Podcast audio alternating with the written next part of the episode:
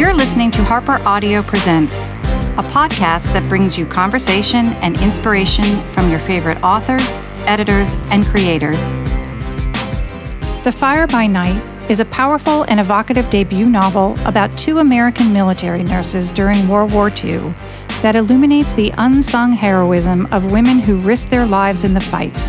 It's a riveting saga of friendship, valor, sacrifice, and survival combining the grit and selflessness of Band of Brothers with the emotional resonance of The Nightingale.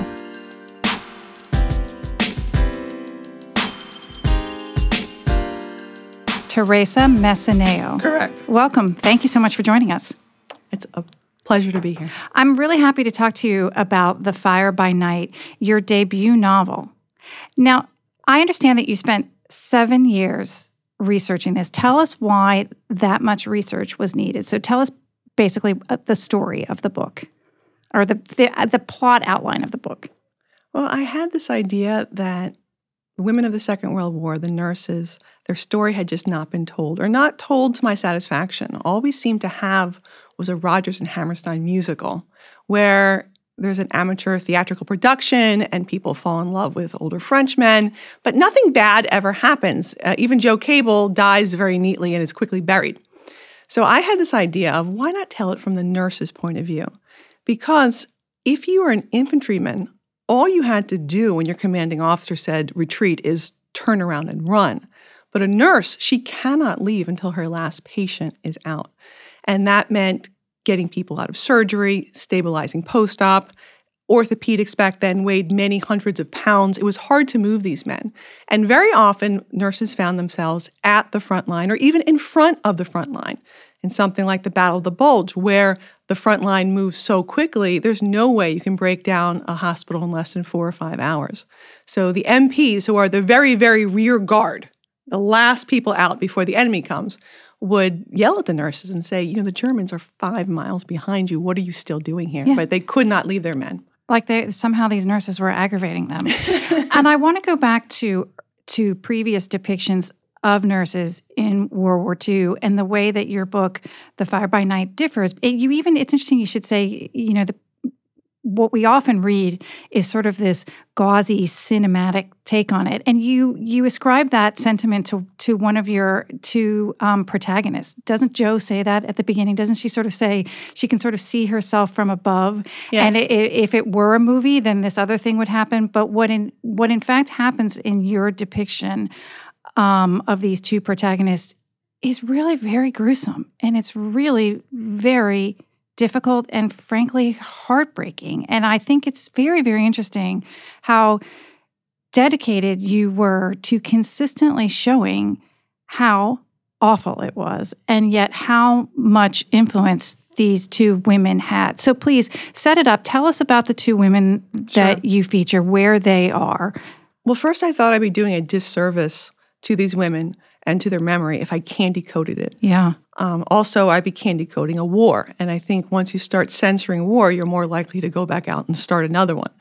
So these women um, start out together, start out as nursing students in this city, in New York City. Uh, one's from a small town in Pennsylvania. I'm a small town Pennsylvania girl myself. And one is from Brooklyn. I am 100% Italian. I am the granddaughter and great granddaughter of immigrants. And as everyone will soon find out who doesn't know already, I am very thinly veiled Jo McMahon. Uh, my name was supposed to be Josephina Birth, and everyone in my class knows I was madly infatuated with the boy in front of me whose last name is McMahon.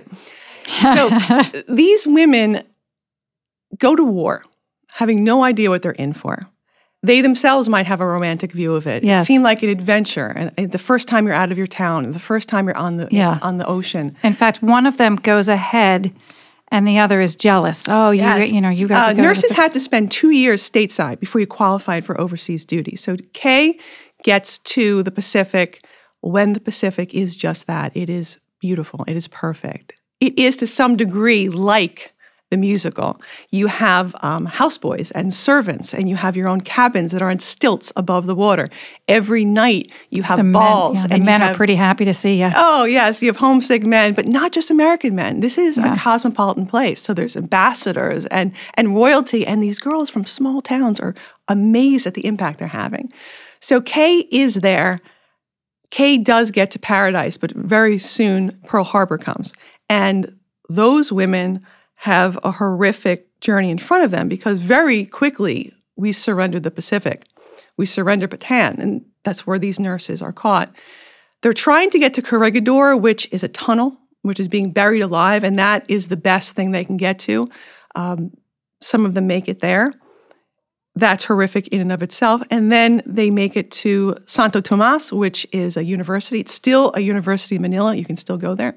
And they are interned. They are not prisoners of war because the Japanese did not recognize them as military officers. These women begged to stay with the GIs who are on the Bataan Death March, who are going to their own horrific ends. But the Japanese would not, and then just threw them in with um, businessmen and in civilians. And there they slowly starved to death until 1945. So I wanted to tell that story because that is a war of attrition. That is staying sane as mm-hmm, you starve to mm-hmm, death with mm-hmm. no contact. Japanese did not let the mail through. Japanese did not let the comfort kits through. So they didn't know if the war was over. They, they didn't know who was alive, who was dead, what what was happening. And that is a very different story than Jo, who Jo is the one from New York City who goes to Europe and she has a nonstop action uh, experience of the war. At in their 20s, their hair is turning white and their teeth are falling out from malnutrition and overwork. These women didn't think they were doing anything special. They thought they were just doing their duty. You got a silver star after 72 consecutive hours of surgery, no coffee break. Yeah. They tried to give the stars back because, from their point of view, if every other doctor and every other nurse is incapacitated or killed, you're not going to take a coffee break. You have 200 litters of men in the rain outside waiting for surgery. You're just going to keep going until you fall over. And so Jo's war is one of breakneck speed. And it's only when she's cut off by chance that she has time to internalize and take stock of how damaged she is and, and what she has had to do emotionally to survive. And I think both women, but especially Jo, because Kay, the, the, the physical starvation is so present. It's hard to really think about anything else. But Jo, who is definitely hungry and definitely cold, but now by chance cut off and had some time to think, is realizing that to survive, like many women, she has had She's to enter that in between world of sanity and insanity, of reality and, and just this amorphous kind of in between world. And I know women who have done this. I've done it myself, and you know it's not healthy and you know it's not good, but it is a way to survive these situations. And that is where Jo is finding herself uh, between the French and German border.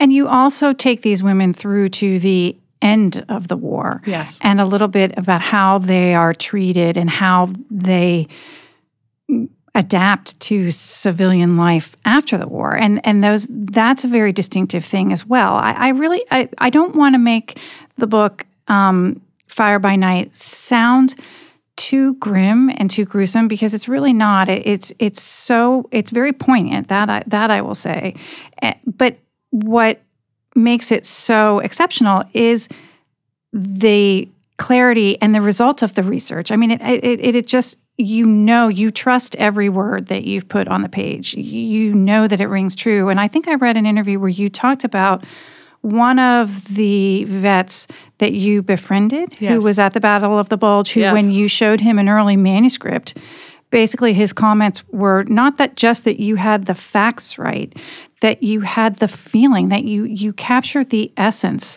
of that experience. Yes, that is an incredible, incredible friendship for which I'll be eternally grateful. And even as he read the manuscript in its earliest forms, he went line by line, and and that opportunity is is rapidly disappearing yeah. on the planet.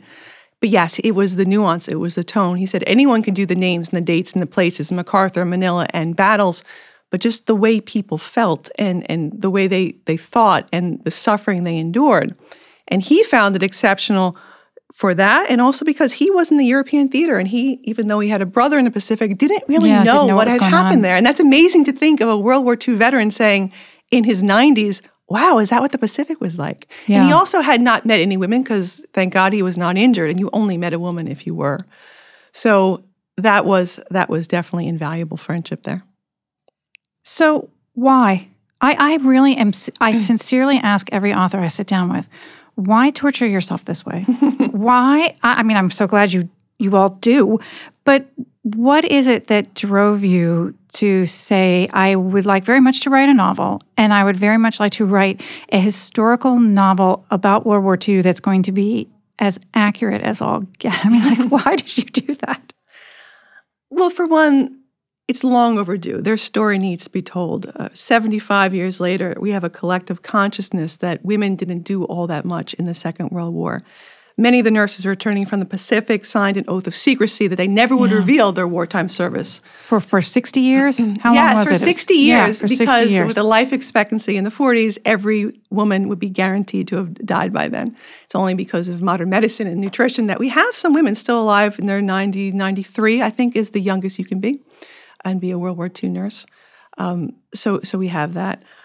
Um, I'm kind of a leap before you look kind of person. and I had this great idea. Wouldn't it be wonderful to write a story about frontline military nurses? This is just me. Uh, I have raised four kids. I've homeschooled for 20 years. I have yet to read a book on parenting or homeschooling. So I had this great idea that wouldn't this be a wonderful story? And then I said, oh, shoot, I better research it quick. Well, that quick. research it uh-huh. quick was seven years because there's not a lot of information due to the oath of secrecy, due to our collective consciousness. I even contacted some official places, museums, and, and official organizations dedicated to medical, uh, military medicine, and they said, they didn't know. Stop your research. There were no nurses there.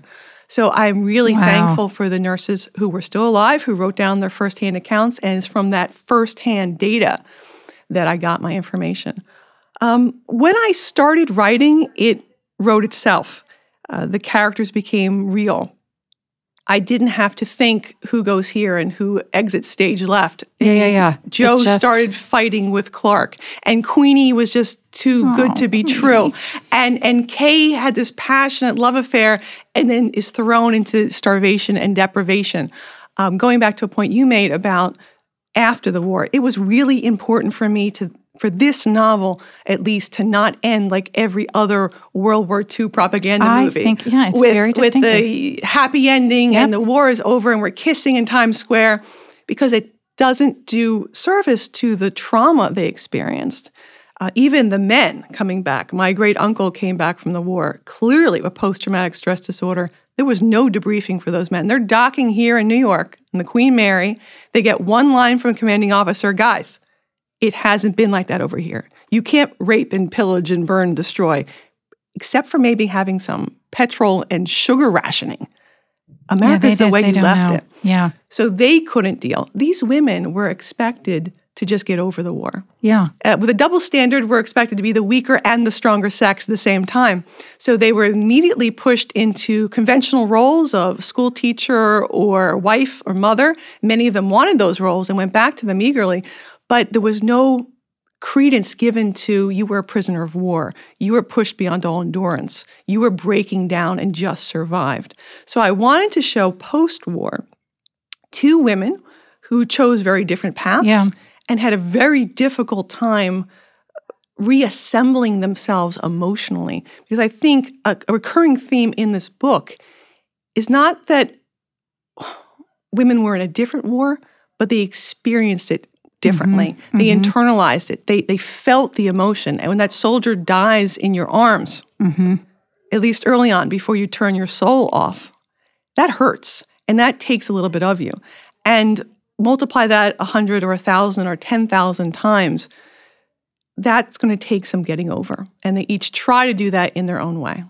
Yeah, I, I really appreciated that you showed us their lives after the war. I, I, think that was very distinctive and it was very, very satisfying. And and like you, like we've said at the beginning, this is a book that doesn't sugarcoat war. And I think to, you have to show the effects on human beings in order to not sugarcoat it. I, I thought it was a great war book. I mean, I know it's I know it's a it's a piece of commercial fiction, but I really also think it's important in the sense that it does slow you down and it does make you, you know, remember again how how really horrible it was. And I think um, one of the things that's interesting to note as I went through it now, Jo and Kay are fictitious characters. But without exception, nearly everything else is real. Oh wow, really? So all those other characters are based So- on So what it's kind of like in a, in a humbler way is Gone with the Wind. Yeah. Where Rhett and Scarlett are Got made it. up. Yeah, yeah. But Got it. everyone else is real. Yeah. Ashley is real. Right. And, and I've gone on the on the Gone with the Wind tour, and you're saying, oh my gosh, this is the house and this is the church. So all the scenes that break people's hearts, yeah, happen- oh, unfortunately, happened. those Yeah. are the real ones.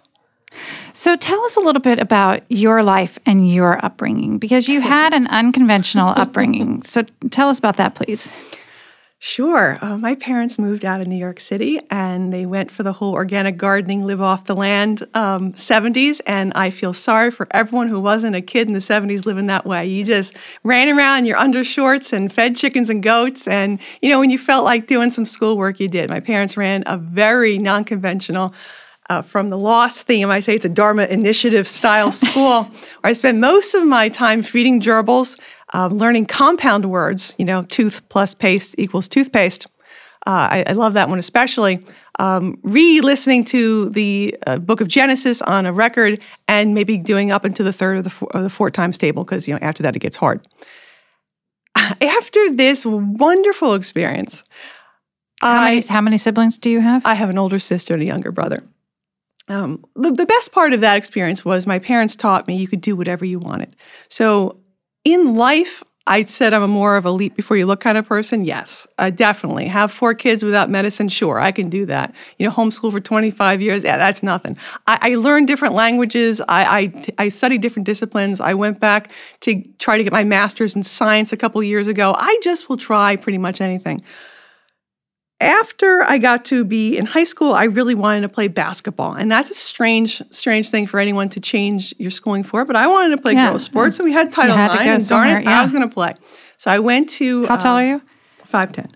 Okay, so Five is- for away games. They would announce that. So I, here, here I am, 15 years old. I've never sat in, this, in a desk. I don't know how to do anything, and I'm in an honors class because my dad and I fabricated the report card the night before.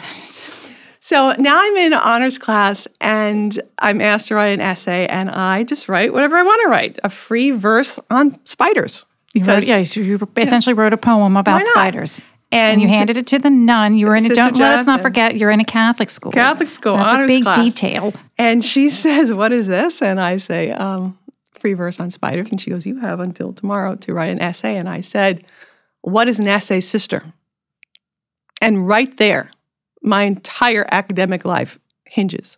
Because either I am cheeky and disrespectful and I'm just talking back to a nun, or at 15 in an honors class, I don't know what an essay is.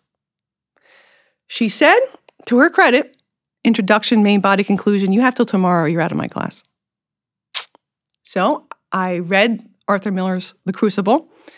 One thing about my alternative schooling, you, you're really good at reading. So that was nothing. And then I write, um, unfortunately, for Arthur Miller, an anti communist piece on The Crucible. I'm sure he turned over in his grave. But sister read it aloud in class, and I just was mortified. I can still feel my cheeks burning because, oh, come on, sister. Yeah, you're going to fail me. Just fail me. Don't read Yeah. it first. But she gave it a 98 and she said, Yeah, you're in my class. And from then on, it was one academic success after the other. I stayed an honor student. I got a full ride to DeSales University, uh, which I loved, um, where I majored in English and minored in biology and theology. And I think took 29 credits one semester because I Oh, just for felt like overloading. sake. Oh, for goodness But sake. years later, I, I I contacted Sister Jonathan, and she is um, the person I dedicate this book to. And she didn't remember that story. She said, I'm, "I was usually impatient. I don't remember Yeah, being got that one of way." the nice and I'm nuns, glad I'm I happy you to caught me on a good day, and I'm commuting the grade and giving you the extra two points. You have 100 on that essay. So that is a, a bit of my unconventional, unconventional past. Um, it stood me in good stead. I would not have written this book. I would not have attempted to write this book while applying to graduate school and homeschooling four children if I didn't have that crazy kind of just Yeah. curious Georgian take Yeah. on life. And um, tell us a little bit about your writing process. Who who is your first reader? Who do you give your pages to? My dad. My dad is the first person who told me I could write. Uh, we were watching a terrible miniseries on vampires who were barbers, and he said, at, I was nine years old, you could write something better than this kid. And he had an old computer, the, the brown screen with the orange letters that would burn through because there was no screensavers yet. And I started writing five, which is still unfinished. Something I should get around to. It's about five bandits in Mexico City. And, uh, you know, the main character is me, and the second main character is my little brother. Your, your brother, yeah. and uh, we, you know, had a great time ransacking Mexico City until my alternative schooling caught up with me, and I don't know what Mexico City looked like. So when we got to city limits, I didn't know if it should be a jungle or snow or a desert, and so I gave up. But I didn't give up writing. And so by the time I got to high school, I you know learned how to write an essay, and uh, I was enjoying that. By the time I got to college, I was really enjoying journalism and writing for the paper and and and writing some some bigger pieces. And then even though I for um, 20 years stayed home with the kids and uh, homeschooled, I always was writing. I always was sending things to Avenue of the Americas, to anyone back when we just do unsolicited things. Like here's a story oh, about a oh, stork really? and here's nice. a story about an orphan. And you know, they didn't get published. Yeah, but I, I so did much. I did enjoy that immensely. And so my dad is the first person still to this day. I'm lucky enough to still have him that I'll say, Here, dad, I wrote something. And he's very cautious. He'll say, There were no major errors. And that's like a five star review. And then after that, you know, you kind of you kind of nickel and dime your way through the edits. And do you read? I mean, you have to, you were researching for seven years and, and working for seven years. So, but what is your reading life like while working? We just were talking about that earlier as perhaps a mental health issue. I don't read anything written after 1945 unless it was, you know, prescribed reading in college. Um, one of those reasons is I just love pre 1945 literature. I hear they wrote some good stuff in the 60s and 70s. You know, I might have to check that out but it helps me not copy anyone's style. Yeah. I know there's a lot of great literature being written right now about World War II, but I can honestly say I, I, yeah, I can't copy that because I haven't okay. done that. And also, if I took seven years to get firsthand information and data, I want that unadulterated. I want that as it was, but also I want everything. I want the social conventions of that time. I want how people felt about suicide or felt about premarital sex or how they felt mm-hmm. about nurses in general. Mm-hmm. I mean, nursing was really looked down upon as a suspect occupation because, you know, you're dealing with bodily functions and, you know, both sexes. Say you're going to be a military nurse and be dealing with men exclusively unheard of. I mean, that was a very, very suspect thing. Yeah. So uh, I want to really be immersed in that. I could probably name the top 10 songs from 1929 to 1939, but I don't even know what's on top 40 right now. Yeah. All right. Well, this has been so fascinating. I appreciate it so much. Thank you for taking the time and thank you for writing The Fire by Night, a wonderful book. Thanks so much. Thank you so much. This was a joy.